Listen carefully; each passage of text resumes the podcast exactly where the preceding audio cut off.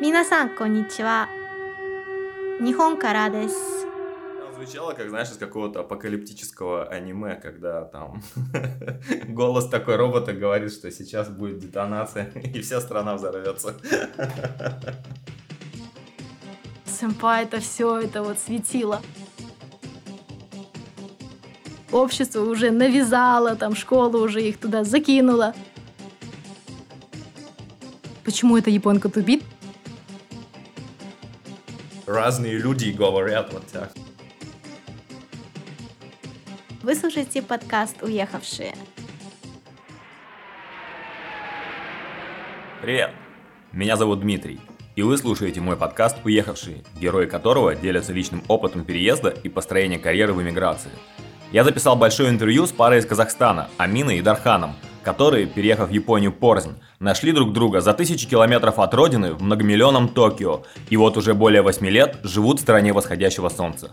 Ребята поведали очень много о своем опыте и карьерах в завораживающей Японии с ее историческими и культурными особенностями, и я решил разделить это объемное интервью на два выпуска.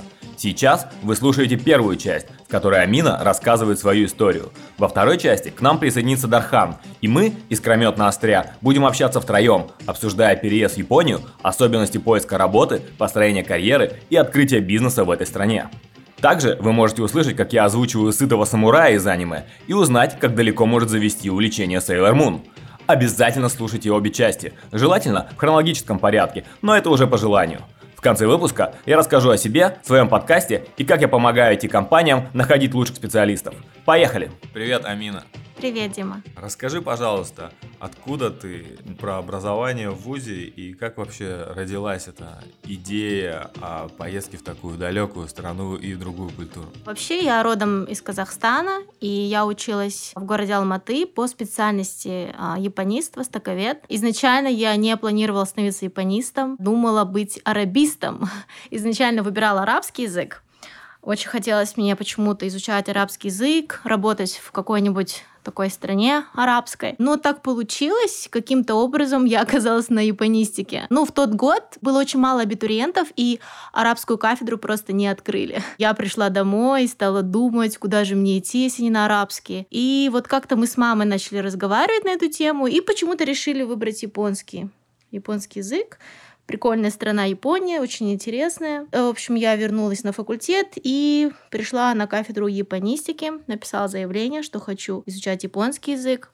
А как раз меня, оказывается, хотели на японскую кафедру, потому что им не хватало одного человека, чтобы открыть группу. И вот я была, получается, третьим человеком в эту группу, и с тремя людьми нам открыли группу. Вот так я начала учить японский язык. Ты увлекалась именно арабской культурой, языком, но пошла в можно сказать, совершенно другое направление? Или Япония тебе уже как-то тоже близка была на тот момент? На самом деле нет, я не могу сказать, что Япония была мне близка, или что я была фанатом а, аниме, или манги, или чего-то такого. А, но я вот именно в старших классах школы приняла для себя решение, что я хочу стать арабистом. Я даже думала, на самом деле, уезжать в Москву поступать. Я вела переписку с, вот, с Институтом стран Азии и Африки. Но вот как-то в последний момент мы все переиграли, и я выиграла грант на востоковедение именно в казахстанский вуз, и потом уже, да, так получилось, что я осталась в Казахстане и поступила на японистику. А расскажи про грант, пожалуйста. У нас в Казахстане есть э, после окончания школы абитуриенты сдают единое национальное тестирование, ну что-то типа ЕГЭ в России.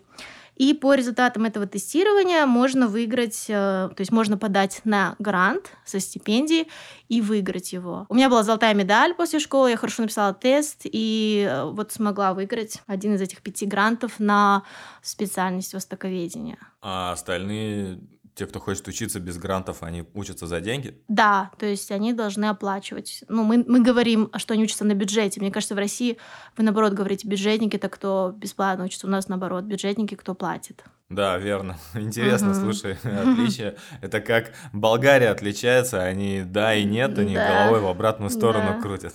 Да, пожалуй.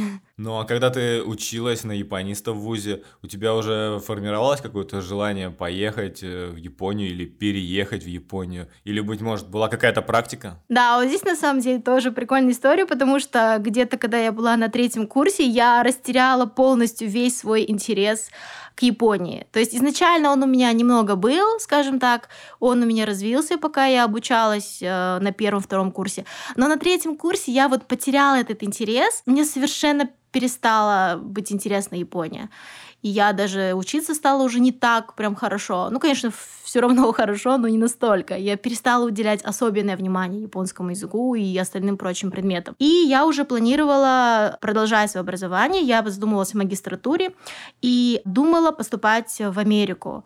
А, я даже начала уже готовить заявление в американский вуз, уже стала потихоньку подавать. Получилось так, что мой факультет японистики, у них есть договор с университетом Цукуба в городе Цукуба, это префектура Ибараки в Японии. И по вот этому договору, а, значит, а, выделяется один полный грант для одного лучшего студента кафедры.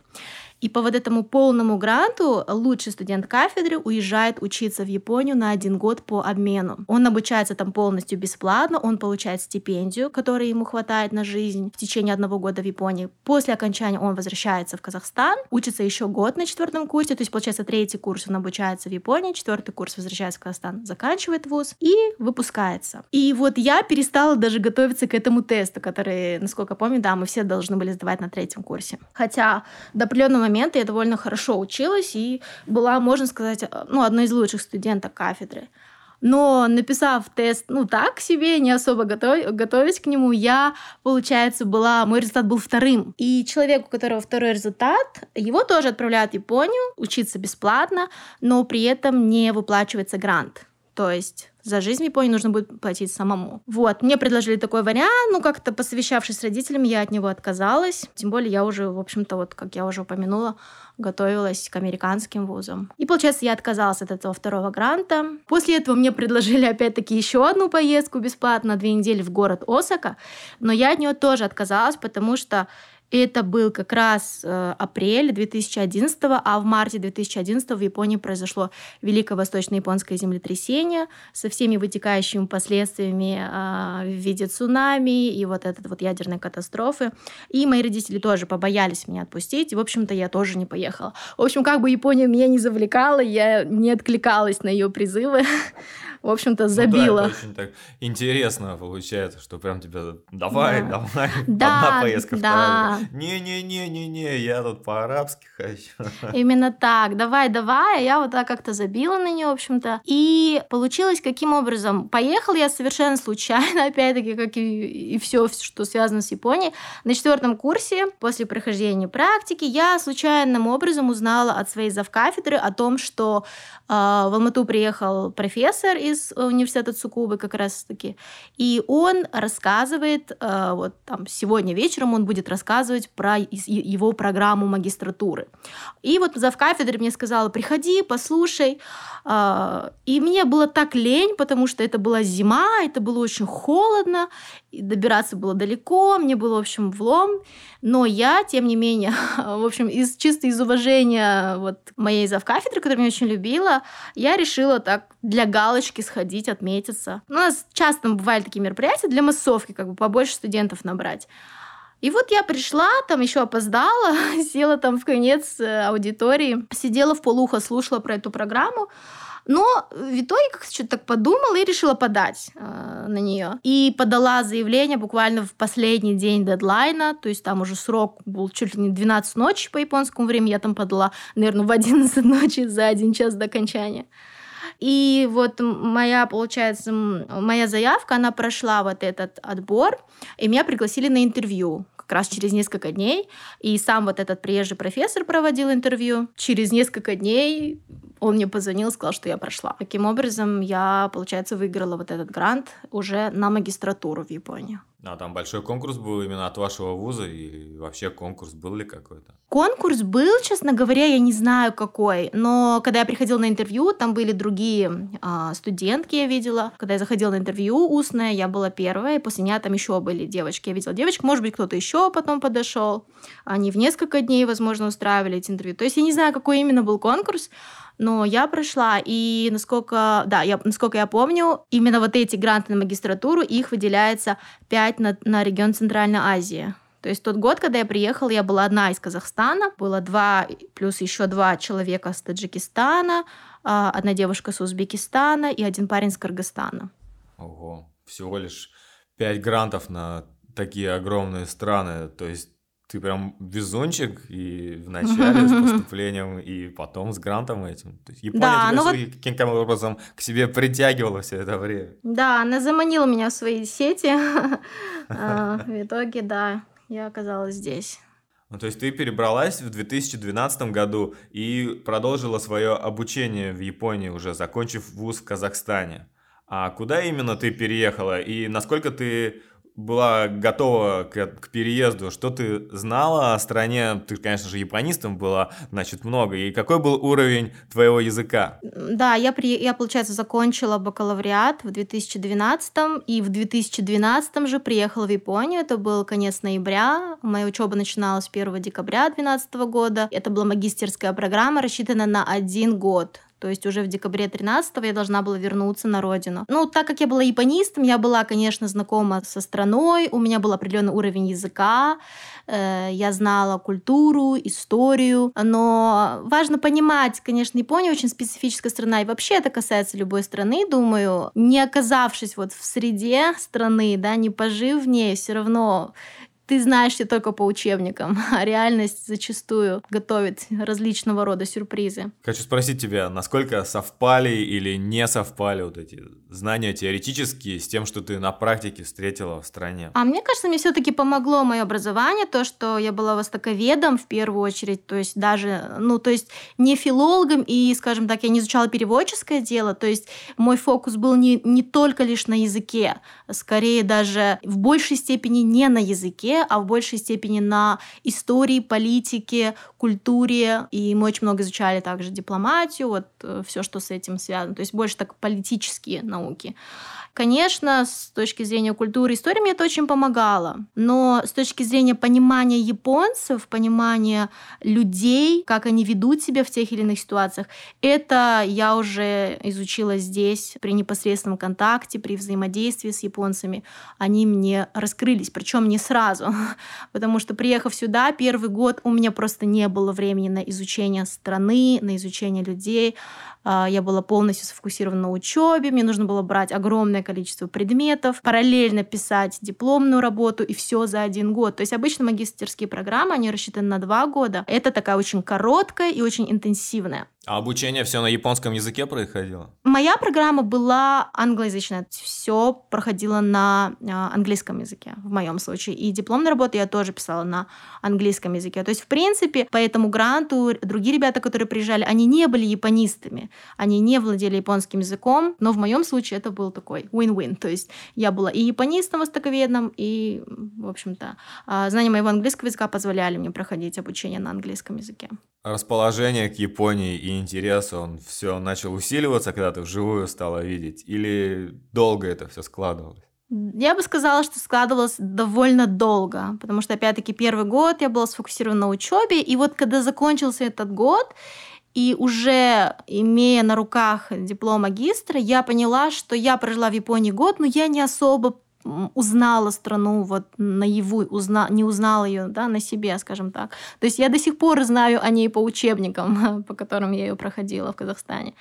И, возможно, этим объясняется мое желание немножечко тут задержаться. Я решила, что я хочу остаться на некоторое время, может, на годик или два, в итоге уже 8 лет здесь. И я захотела именно остаться, чтобы приобрести опыт э, работы в Японии и чуть побольше ознакомиться с с культурой и вот именно взаимодействие, э, э, хотела побольше взаимодействия с японцами, а, узнать побольше о корпоративной вот культуре японцев. А когда ты еще училась сначала в Казахстане, а потом уже в Японии, Какие мысли у тебя были о будущей карьере? О каких профессиях ты думала или в каких сферах ты предполагала применить свои знания?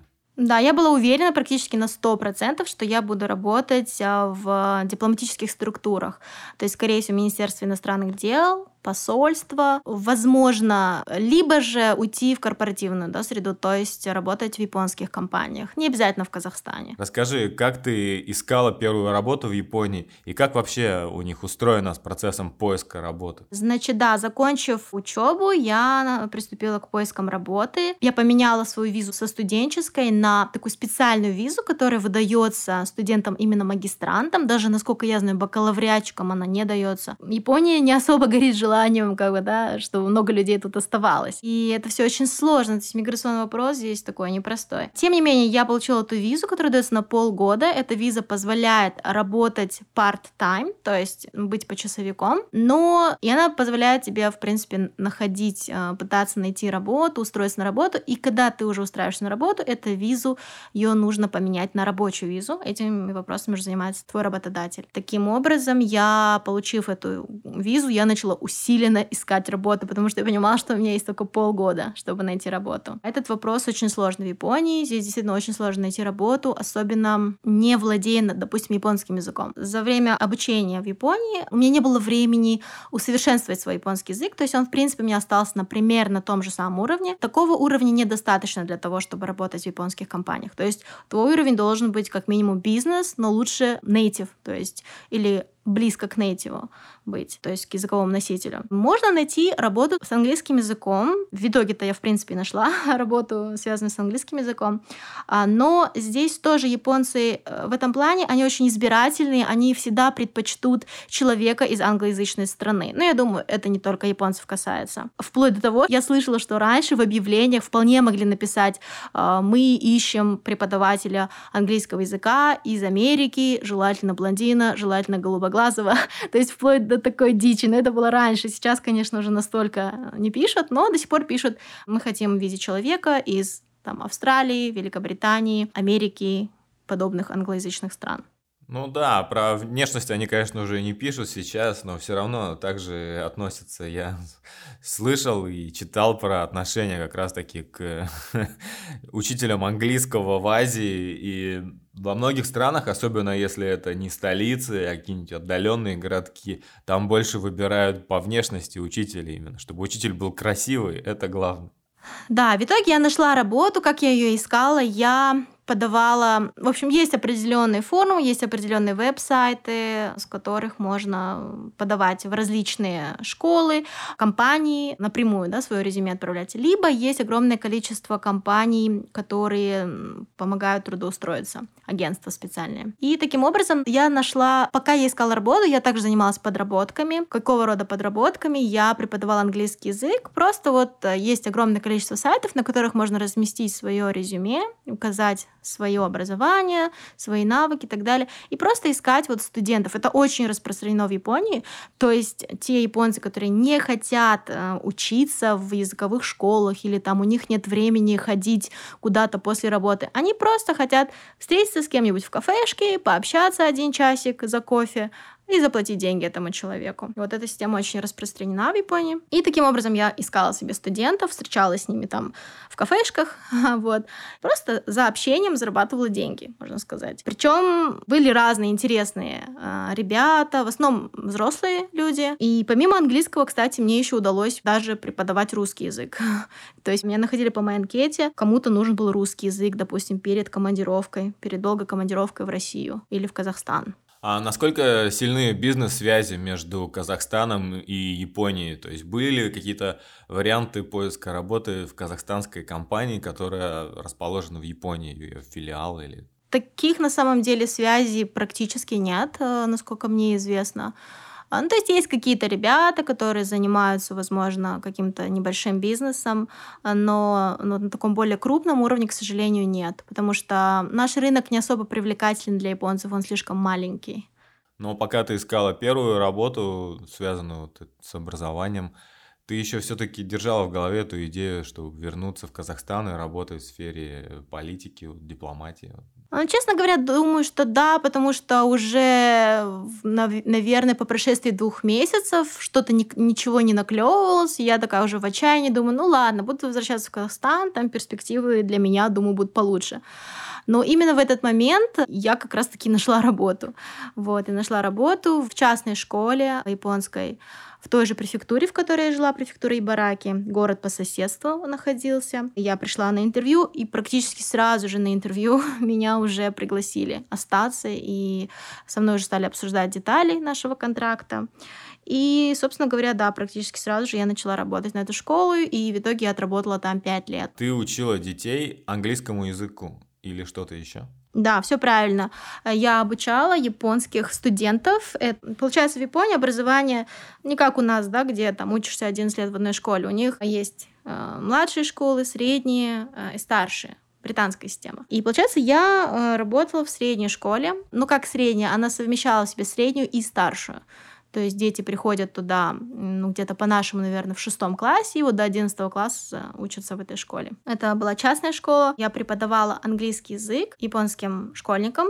Причем у них, у, именно в этой школе э, у них был английский язык, который преподавался японскими преподавателями. И они изучали, получается, грамматику, чтение с ними, письмо. А с э, нами э, они изучали, как говорить, то есть именно устные коммуникации. А как много иностранцев работало в школе? Это именно преподаватели английского языка или что-то еще было?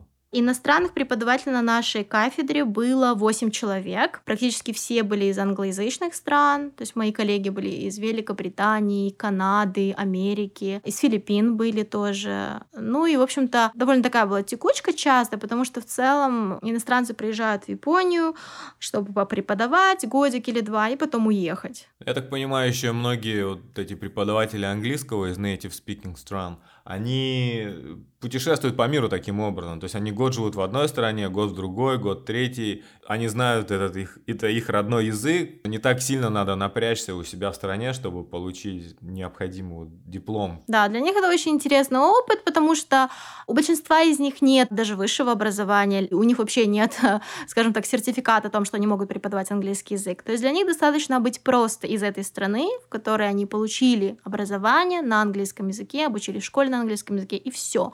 То есть к ним нет никаких дополнительных, скажем так, э, требований или запросов. А есть такая программа специальная, она, это японская программа, они отправляют американцев, э, либо британцев в различные школы, то есть они сами их э, распределяют по префектурам, и они их периодически перебрасывают каждые два года в один город, в другой город. Интересно дополнила, что у них может быть не быть высшего образования, и я тоже вспомнил информацию про Китай, что если говорить про отдаленные городки, то там просто внешность западного европейца, белого человека, так сказать. И все, там даже знания не проверялись, по крайней мере, раньше. Сейчас, конечно, усиливается у них это все. А, и тяга к английскому, и необходимость знать английский. Но раньше просто белый человек с детьми занимается, и это главное. Да. На самом деле в Японии тоже это сильно до сих пор, вплоть до того, что разные комичные ситуации происходят. Например, девушка, которая, на место которой меня наняли, она была американка, но, насколько я узнала потом от моих коллег, она практически не умела грамотно писать на английском языке. При прохождении интервью, естественно, ее не спрашивали, там, напиши параграф или давай проверим твои writing skills, как ты пишешь. И вот, собственно говоря, обожглись они на этом. Они очень часто обжигались, на самом деле, эта школа очень часто обжигалась, нанимая людей из, каким казалось, люди, которые должны хорошо уметь преподавать английский, но результаты тестов детей показывали, что это далеко не гарант успеха. То есть то, что ты из англоязычной страны, это не означает, что ты будешь хорошо преподавать, и твои дети будут учиться лучше э, других, которые, скажем, не из этих стран, но преподают намного лучше. А зарплата такого учителя, она зависит, native он или не native? На самом деле все, что касается зарплаты, японцы очень-очень тщательно скрывают, оберегают. Эта информация никогда не выходит на какое-то общее обсуждение, никто не обсуждает свои контракты.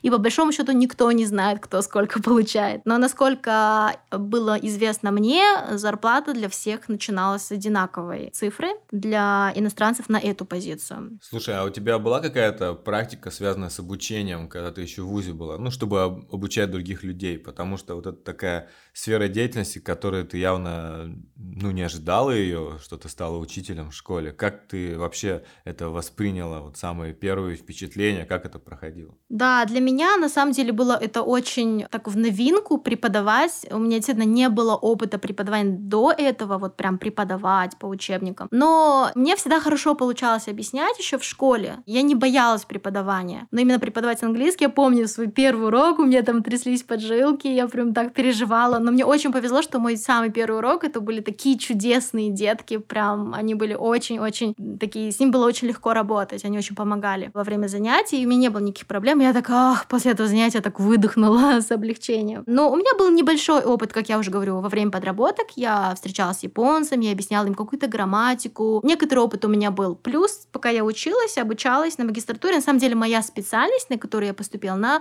звучала как, в общем, там в названии было образование и культурная политика. Я думаю, наименование, да, моей специальности, оно мне тоже помогло найти работу. Потому что работодатель, когда, наверное, увидел в моем резюме мою специальность о образовании и культурной политике, хотя я в большей степени изучала э, теории, различные политические теории, то есть я не брала особо предметов именно по education, по образованию, но название моей специальности мне помогло, скажем так, получить эту работу. Расскажи, пожалуйста, про отношения коллег и учеников на старте твоей работе в школе. В самом начале, когда я начала работать, очень все были дружелюбные, все очень помогали, большая поддержка была, как со стороны иностранных коллег, так и со стороны японских коллег. Так продолжалось, в общем-то, все э, годы работы моей в школе, поэтому мне очень нравился мой коллектив, мне было там действительно легко работать. А, мы очень часто собирались, куда-то все вместе выходили, у японцев очень популярные номикаи, то есть попойки, да, после работы, когда все собираются и куда-то идут там в караоке, потом там покушать, покушать всем вместе. То есть это очень так развито. А какое-то мероприятие отметить, конец года, начало года учебного и так далее. А в этом плане все было очень легко. Что касается детей, вот здесь я была немного удивлена, потому что у японских школьников нет, вот вроде бы все говорят про вот сенсей, это определенная элита, да, такая каста японская, которым, которым проявляют такое огромное уважение. Но сама я, когда, ну, мы все, в общем-то, выходцы из советских школ или там постсоветских, и для меня, да, там образ преподавателя это такой вот какой-то там диктатор там или, ну, не знаю, это кто-то, кто стоит над тобой, да, и, и ты, ну, ты, естественно, ты на «вы» обращаешься к нему и там боишься там лишний раз что-то сказать не то. Но японские дети в этом плане, у них, наоборот, они такие вот, у них такие отношения с сенсеями очень дружеские, они вот прям на на одном уровне как будто бы находятся. Это было действительно для меня поразительно, потому что этого я не ожидала. Я думала, у них тоже так вот, учитель возносится там над тобой, где-то там обитает на каком-то пьедестале. Но у них не так. Я была даже удивлена тому, что они разговаривают с ними не на самом вежливом языке. То есть, ну, все знают, да, что японском языке, японский язык, он подразделяется на уровне вежливости. Так вот, они разговаривают с ними на, иногда на том же языке, на котором разговаривают с своими друзьями. Вот О. это меня, конечно... Да, вот это я была этому очень удивлена. Я думал, там только сенсей или симпай, там что-нибудь такое. Да, вот, кстати, между прочим, к сэмпаям они проявляют больше уважения, чем к некоторым учителям. Сэмпай для них в иерархии это действительно, это сэмпай, это все, это вот светило. А к учителям, ну так, и расскажи еще про профессию учителя, какой в ней возможен рост э, именно вот э, в японской школе? В школе э, можно на самом деле не так уж далеко вырасти, потому что в основном школы нанимают преподавателя на определенную позицию, преподавателя и все. Но есть возможность внутри вот своего коллектива стать, скажем так, как я, например, я в последние годы работы в школе, я уже была главой, например, скажем так, старшего департамента, то есть той части, которая отвечает за детей 9, 10, 11 классы, получается. Вот. Или ты там внутри вот этой лестницы, ты еще в том числе отвечаешь. То есть, когда работаешь в японской компании, ты совмещаешь очень многие обязанности на себе. Помимо того, что ты преподаешь, ты еще и параллельно там глава какого-то кружка зачастую. Например, я была главой танцевального кружка параллельно. Кто-то там глава шахматного кружка или там бейсбольного. То есть они должны еще с детьми ездить. Помимо этого, твоя, скажем так, репутация растет, когда ты тренируешь детей на какие-то конкурсы ораторские, когда твои дети побеждают, выигрывают. Вот в этом плане это все может привести, в общем-то, к твоему повышению. Ты, на самом деле, карьерный рост в школе небольшой, ты можешь стать, э, наверное, главой департамента в итоге. Ну, больше, значит, профессиональный рост, да? Да, скорее профессиональный. В плане профессиональных навыков, конечно, очень большой опыт приобретаешь. Оплата труда, она тоже растет со временем, как ты вот становишься за эти кружки и все прочее? Или за выслугу лет там добавляется? Да, за выслугу лет стабильно добавляется. То есть в японских компаниях каждый год заработная плата растет стабильно, примерно на одну и ту же сумму, повышается, повышается, повышается каждый год. Помимо этого, в Японии система бонусов хорошо развита, то есть бонусы тоже стабильные. Но опять-таки бонусы касаются тех, кто работает на постоянном контракте. А с этой точки зрения на иностранцах японские школы тоже так хорошенечко экономят. то есть им изначально предлагают немного повыше зарплату, зарплату, но в итоге они не получают бонусы. Поэтому все так э, заинтересованы вот в получении именно от этого заветного контракта постоянного. Работать на самом деле мне было в школе очень легко, очень комфортно. А мне кажется, это связано с тем, что наш департамент, вот я, получается, и другие семь других иностранных преподавателей, мы были как отдельный э, факультет. Полностью разработка силабуса, разработка планирования уроков, это все э, делали мы сами. То есть мы ни от кого не зависели по большому счету и нам ни перед кем не нужно было отчитываться. То есть мы внутри своих команд разрабатывали уроки, мы обсуждали что-то друг с другом. Конечно, мы участвовали на общих э, совещаниях с японцами, но как бы вот административная часть это было немного отдельно, а все, что касалось уроков, это вот мы сами были. И мне кажется, в этом плане вот сохраняя такую автономность, э, возможно, это как раз-таки было причиной того, что мне было легко работать там. Я думаю, что работать на чисто японскую компанию в окружении одних японцев на японском языке языке, это совсем-совсем вообще из другого, э, из другой вселенной. Это совершенно другая история. Но это та история, которую нам Дархан расскажет, да? Надеюсь, что да.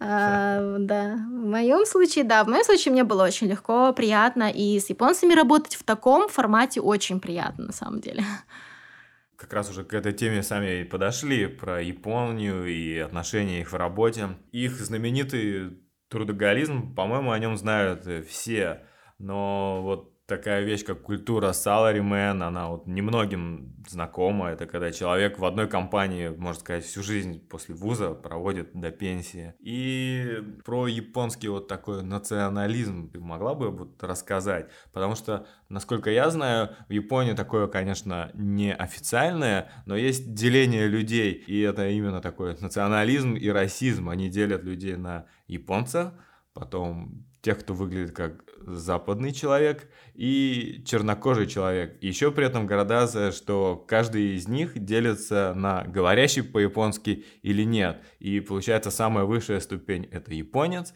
потом дальше... А, еще же там азиаты есть. Дальше идут азиат, говорящий по-японски, азиат, не говорящий по-японски, потом западный человек, говорящий по-японски, западный, не говорящий по-японски, и внизу это чернокожий человек, говорящий по-японски, либо не говорящий по-японски. И как это проявляется вот в таких уже, где более белые воротнички и такая работа, может быть, в межнациональных корпорациях? Потому что, например, на той же стройке я слышал, там вот эти бирманские и какие-нибудь там вьетнамские гастарбайтеры, они просто к ним так себе относятся, как к людям второго сорта. А в таких компаниях, где связаны люди, больше? Как это происходит? Да, я не могу говорить за всех, но я могу сказать за себя. Вот за 8 лет жизни в Японии, за 6 лет работы в Японии. По себе, скажем так, я сама происхожу из Центральной Азии, то есть я обладаю азиатской внешностью. В этом плане для японцев я, скажем так, не представляю опасности. В каком плане? Когда японец видит иностранца, такого вот, скажем так, классического иностранца, да, европейской внешности, он немного теряется. Но это связано исторически, да, они варились в своем соку многие-многие столетия до того, как страна открылась.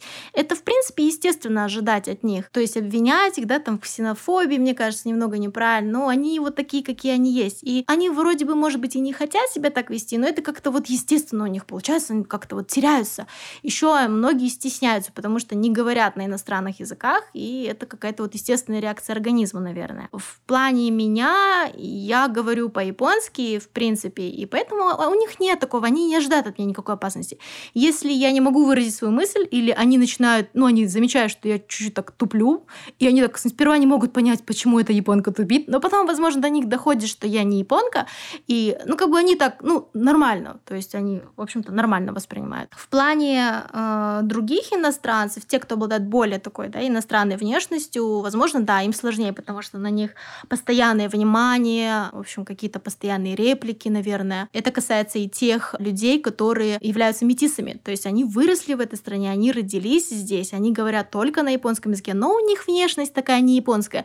И я думаю, им, они каждый день сталкиваются с таким, о, вы так круто говорите по-японски. Ну, в общем-то, это его родной язык. А если он уже и выглядит близко похожий на японца, и там третье поколение живет в Японии, но фамилия у него корейская, как к нему будут относиться? Да, я много читала и слышала о том, что да, у японцев существует на самом деле определенное отношение, да, скажем так, к бразильским, к корейским, не то что иммигрантам, а вот тем людям, которые уже некоторыми, несколькими поколениями живут в Японии. Но да, эта проблема существует в Японии, к сожалению. Амина и Дархан, я знаю, что у вас есть такая необычная история знакомства какая-то, потому что я на самом деле думал всегда, что вы уже вместе переехали из Казахстана как пара, а оказалось, что вы встретились там, вдали от родины, в такой экзотической стране, где не так уж и много казахов, и вы нашли друг друга. Расскажите да, мы познакомились в 2016 году. Это было случайное знакомство, на самом деле. Я организовывала встречу друзей, скажем так. Это были ребята из Казахстана, плюс у парочки друзей их иностранные друзья и бывшие коллеги. В общем, у нас образовалась огромная компания, если не ошибаюсь, человек 11 или 12. И вот среди этих ребят был мой будущий муж. Так мы и познакомились. Это была, причем это была pizza-party в центре Токио, на Роппонги, э, известный район, известный своими барами, клубами, такими знакомствами легкими в барах. И поэтому, когда мы говорим, э, рассказываем друзьям, ну вот мы познакомились на Ропонге, и все такие думают, что это было такое знакомство в баре. На самом деле это была вот такая вечеринка для своих, поэтому это многие удивляются, что ну вот как вы встретились в городе многомиллионники, два выходца из одной страны. Но это была как бы вечеринка для своих так и получилось, что мы там встретились на пиццапате. Поэтому пицца — это наша семейная, главная пища нашей семьи. Когда я устраивалась в школу, я устраивалась по контракту. Вот ты упомянул э, систему пожизненного найма. Да, в основном японцы, когда они приходят на работу, они устраиваются пожизненно. У них контракт э, такой, что их, в общем-то, не могут уволить. Они просто работают, и все. Всегда. Если они, они, конечно, могут сами уволиться, но обычно они этого не делают. Либо если уж совсем им что-то не нравится, либо если они хотят, например, уехать из этого города. В общем-то, какие-то важные такие вот, если вещи происходят в их жизни, они могут уволиться. Но иностранцев на вот эту постоянную основу не набирают. Ну, а преподаватели английского языка никогда не набирают, а на постоянный контракт. Соответственно, с иностранцами заключают только одногодовой контракт. Но в Японии есть такой закон, если ты проработал на какую-то компанию в течение пяти лет, после пяти лет ты можешь затребовать постоянный контракт. И получается, работодатель уже не может тебе отказать по закону. И получается, что я отработав в школе пять лет, как раз-таки школа уже собиралась предлагать мне постоянный контракт, и в этот момент я сообщаю им, что я увольняюсь, потому что я как раз за год до этого я вышла замуж, и по работе мужа, муж у меня решил поменять э, карьеру, поменять компанию, в которой он работал, и он нашел работу в совершенно дальней, далекой префектуре, куда мы решили переезжать.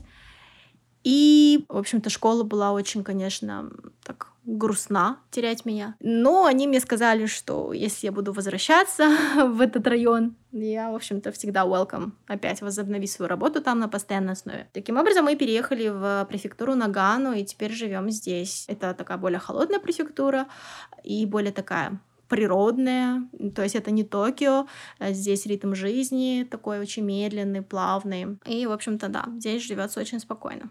О, это интересно, то есть ты уже и пожить в разных регионах страны успела. А расскажи, стала ли ты искать работу на новом месте? Да, переехав, на самом деле, прежде чем переехать, э, мы начали искать мне работу. И я нашла работу в, в городке по соседству с тем городом, в котором уже работал мой муж потому что он переехал сюда чуть раньше меня. И мы уже решили, в общем-то, переезжать после того, как я нашла работу. Я нашла работу в языковой школе. Языковая школа отличается от обычной тем, что туда студенты приходят после своих основных занятий в обычной школе, они приходят уже вечером и изучают э, язык, в основном английский язык, а, но школа может предложить и другие языки тоже. Но помимо школьников, студентов, сюда приходят также и взрослые люди. После работы к 9 вечера они приезжают, чтобы позаниматься английским. Также есть студенты, которые а, регистрируются не на такие занятия групповые, а на так называемые чат-классы.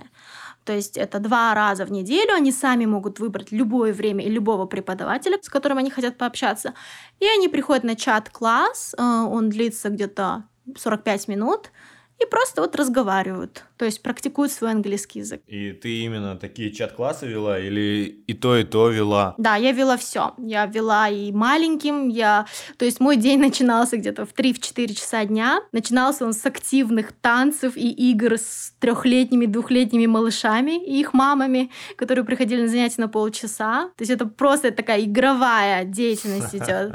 Да, ты им кидаешь кубик, ты им кричишь там one, two, да, и танцуешь с ними под разные там песенки смешные поешь с ними. После этого, а, то есть такой кардио идет получасовой. После этого уже начинают приходить студенты. Ну, студенты, я говорю students, да, ну, школьники по-нашему, то есть там первые, вторые, третьи, четвертые, все классы, в общем-то. Старшеклассники чуть позже приходят, потому что у старшеклассников в школах они поздно освобождаются, у них помимо занятий различные кружки, дополнительные какие-то курсы и так далее. Потом они приходят в языковую школу. Вот. И уже вечером после работы уже приезжают пожилые или там молодые работающие люди. И вот вечером заканчиваешь такой спокойно, в 10 вечера освобождаешь уже после такого какого-то серьезного разговора со взрослыми людьми на какие-то серьезные темы. В общем-то, это было очень интересно, но это, в отличие от обычной школы, такая работа, она забирает очень много энергии, очень интенсивно. То есть нужно каждый час ты переключаешься, потому что ты переключаешься в зависимости от возраста твоего школьника, там, студента, да,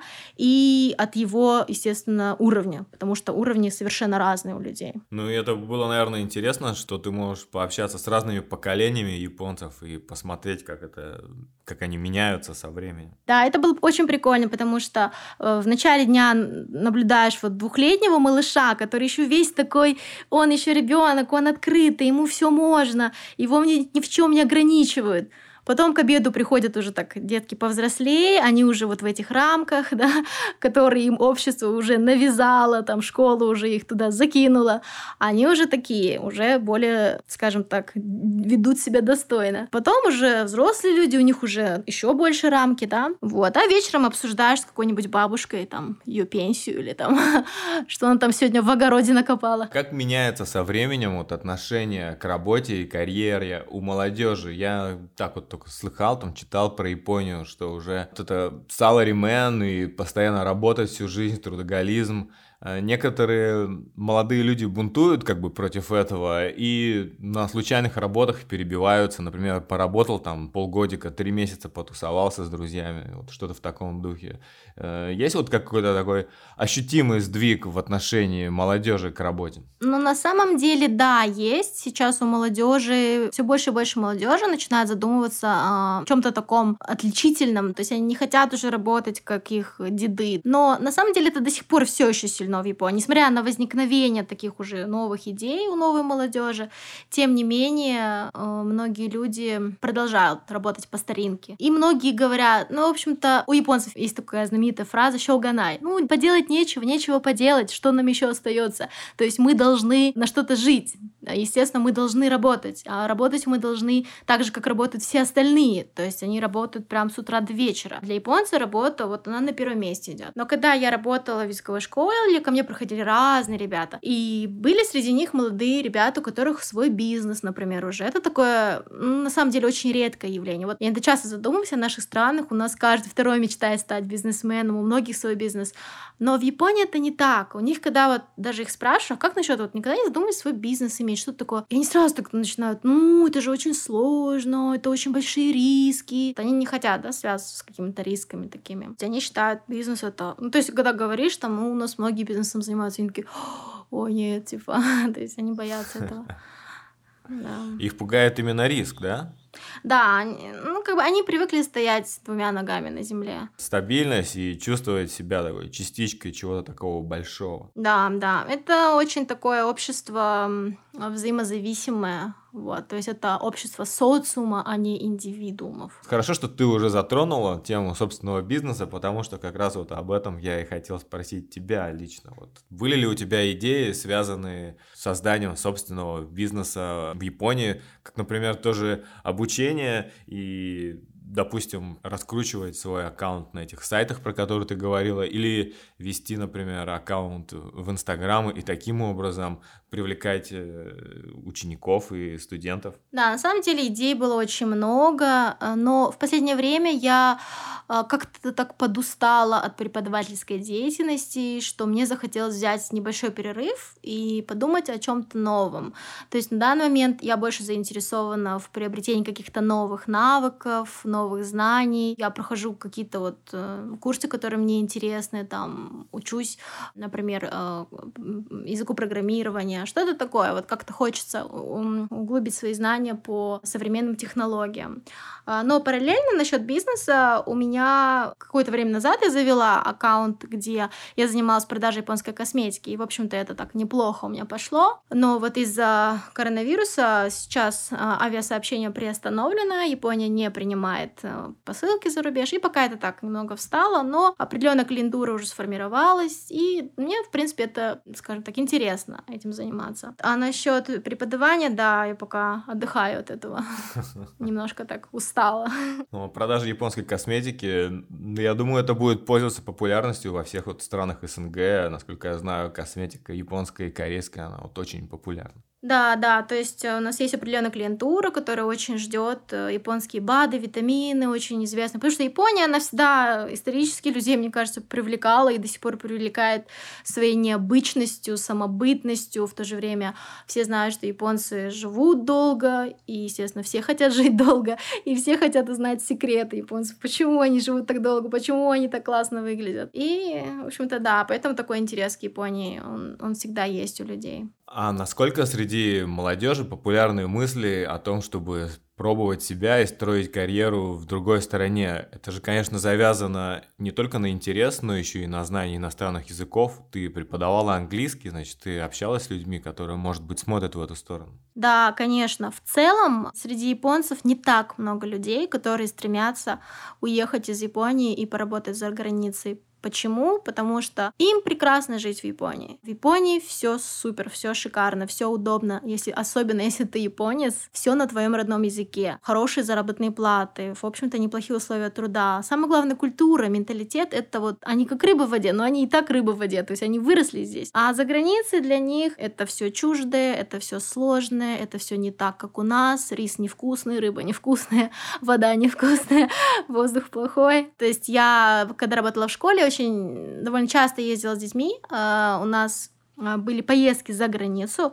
Мы ездили в Великобританию. Так, три раза, кажется, я ездила с детьми. И каждый раз просто поражаешься тому, как они, дети постоянно жалуются на жизнь за границей. Вот все им не так. Вот правда, вот самая большая, да, жалоба это то, что рис невкусный. Вот, потом постоянно у них болят животы, потому что еда не та, все жирная. Зачем заправлять майонезом? А, побольше бы овощей. Зачем эти жирные торты? Вот. И климат климат, то есть сухой климат им очень плохо. Вот у многих детей у них постоянно идет кровь из носа. Вот это, и вот медсестры говорят, ну это вот потому что сухой климат, они привыкли к влажному климату. В общем, очень много разных таких да, вещей, которые заставляют японцев думать, что им хорошо на родине, в общем, где родился, там и пригодился. Но опять-таки есть те, которые очень хорошо учатся в школе, и у них очень хороший, скажем так, английский язык, таких меньшинство, к сожалению. Они хотят пожить за границей, они хотят там поработать, и какая-то часть остается на самом деле определенная часть возвращается. То есть многим не нравится. Побывав за границей, им не нравится, когда они начинают сравнивать с Японией, им не заходит. Но определенная часть остается. Ну да, японцев в этом можно понять. У них удобно все и комфортно, и страна еще сама все для себя производит. То есть они Да. зак- закрыты со всех сторон. И это, мне кажется, в том числе вот на проникновение английского языка влияет, потому что ты можешь быть японцем и не знать английский, и у тебя все, все будет вот произведено в твоей стране, и все будет хорошо, и тебе комфортно будет. Абсолютно верно. Именно по этой причине очень сложно мотивировать детей изучать английский язык. Я очень часто в своей- э, за годы своей преподавательской деятельности слышала такие отмазки от детей. Ну зачем мне учить японский язык, сенсей? Ведь я же японец, он мне не нужен. А, зачем мне учить английский язык, да? Я владею японским, мне этого достаточно. Я японец, мне не нужен английский. И вот и у меня была всегда задача замотивировать этого ребенка на изучение английского языка. Но они приводят такие доводы, что и не поспоришь, да? То есть в большинстве японских компаний, ну, действительно не нужен английский язык. Только если работать в международной компании, либо японской компании, которая работает на международном рынке. А так, в общем-то, да, особой надобности нет. Ну да, нам с тобой вот из стран СНГ это знакомо, потому что для жителей СНГ или там каких-нибудь там Румынии это просто знание английского это как билет, билет к лучшему, билет в другой мир, а твой побег, можно даже так сказать, а им просто этого и не надо, им так хорошо там у себя в Японии, Да. что и не надо им ничего другого. Да, действительно, так и есть. А, Расскажи, пожалуйста, поподробнее про свой бизнес продажи японской косметики. А, Как пришла к тебе эта идея и как ты это реализуешь? Ты делаешь это на платформе Инстаграм или как-то еще? Да, на самом деле идея была мне подсказана мамой моего мужа, когда она приезжала в гости к нам в Японию. Она была поражена просто выбором косметики, витаминов, здорового питания, вот, который представлен да, на полках в японских магазинах. И она сказала, что это точно будет очень интересно нашим людям, с учетом того, что вот официальных таких вот японских магазинов э, в наших странах нет. Ну, в общем-то, есть какие-то небольшие, как больше как частные лавочки, мне кажется. А вот прям такого официального партнерства, таких, чтобы были представлены крупные. Насколько я помню, в Казахстане у нас пытались открыть э, сеть японских комбини, то есть convenience store, э, магазинчиков. Но, к сожалению, там что-то пошло не так, и, в общем-то, японцы не смогли закрепиться на нашем рынке. Пришлось свернуть весь этот бизнес. Вот, но интерес есть у людей, потому что японский продукт это в первую очередь качество. То есть это действительно это качество сырья и качество сервиса. То есть всегда все будет на высшем уровне, можно даже в этом не сомневаться. И, в общем-то, она мне предложила, почему бы этим не заняться. Я создала страничку э, в Инстаграме, и пока вот через Инстаграм продвигаем. Но пока это для такой, скажем так, мы не выходим на большой, на большую клиентуру, потому что я не справлюсь с объемами. А мы больше так, друзья, знакомые, знакомые, знакомые, друзья, друзей, как-то так для своих. И такие цены небольшие ставим, чтобы не сильно било по карману. Ну, То есть пока только по знакомству как-то дополнительно ты не привлекаешь клиентов. Да, то есть я не делаю контент-рекламу, не ставлю теги, я, кажется, даже страничку закрыла недавно. Но кто подписывается, кто находит, и я, в общем-то, работаю с клиентами. Ну и как у тебя первое впечатление? Тебе нравится это? Интересно? Да, мне нравится, мне интересно, потому что мне интересно искать э, японские товары, читать отзывы, что японцы говорят. Потом, к сожалению, в наших странах у многих людей проблемы со здоровьем разного рода. Тот же недостаток йода, да, например, у японцев вообще такого нет. У них даже нет добавок по йоду, там, да, которые нашим людям постоянно прописывают врачи. Здесь просто такого не найти. Ну, питание, естественно, э, такое, да, акцент на морепродукты идет. Но и добавок у них очень много, на самом деле, дополнительных. Настроено это как-то развивать и увеличивать обороты? Или тебе пока хватает таких объемов? На данный момент мне хватает пока этих объемов, но в ближайшем будущем я думаю расширяться. Это очень интересно. Я бы с тобой еще отдельно на эту тему поговорил. Слушай, Амина, у меня есть идея еще другого подкаста, где больше рассказ про культуру и адаптацию к культуре других стран. И я надеюсь, что когда-то время дойдет до его создания, и тогда мы с тобой обязательно пообщаемся, потому что и Япония интересная страна, и у тебя классный опыт и образование. Ты просто один из первых кандидатов для записи в таком подкасте. Да, было бы прикольно поучаствовать. Обязательно приглашай. Спасибо, Амина. Счастливо. Спасибо, Дим, пока. Спасибо всем, кто дослушал до конца. Это была первая часть интервью с Аминой и Дарханом в подкасте «Уехавшие». Во второй части Дархан рассказывает свою историю, и мы уже общаемся втроем. Много шуток, смеха и интересная информация о японцах и Японии. Слушайте обязательно. Если вам нравится мой подкаст, скиньте послушать своим друзьям. Я беру интервью у представителей совершенно разных профессий, которые строят карьеру и бизнес в эмиграции. Пошарьте мой подкаст сторис в Инстаграме, Телеграм-канале, Твиттере или скиньте в тематические группы на Фейсбуке или ВКонтакте. Этим вы очень поможете моему проекту. Отдельное спасибо всем, кто подписывается, ставит оценки и пишет отзывы в Apple Podcasts и на других платформах. Это помогает продвинуть подкаст в хитрых алгоритмах гигантских корпораций. Я веду аккаунты уехавших в соцсетях. Заходите в Инстаграм, чтобы увидеть моих гостей и пообщаться в комментариях. И обязательно подписывайтесь на канал в Телеге. Там очень удобно получать уведомления, а также дополнительные материалы и эксклюзив. Я попросил Амину сделать 10% скидку в своем магазине для слушателей моего подкаста. Просто напишите ей в личку. Теперь о сотрудниках для IT-компаний. Я предоставляю услуги по поиску сотрудников для современных IT-проектов. Фокус на специалистах от среднего уровня до высших управленцев – Основной спрос, конечно же, на разработчиков. Back, front, full stack, DevOps, но также и продукты, проекты, CTO и высший менеджмент. Мой потенциальный клиент – IT-компания любого масштаба. Это может быть и начинающий стартап, которому нужен один или два разраба, или устоявшаяся корпорация со штатом в сотни тысяч человек и собственным HR-отделом – все дело в том, что опыт, личный нетворкинг и понимание технологий позволяют быстро находить нужных людей и закрывать вакансии, а не спамить руководителей десятками вроде бы подходящих резюме, как зачастую делают штатные рекрутеры. По вопросам найма пишите в личные сообщения. Все ссылки в описании. Звукорежиссер выпуска Михаил Симашко помог мне сделать так, чтобы вы с интересом и удовольствием дослушали до этого момента. Спасибо, Миша. Автор и ведущий Дмитрий Сидоров.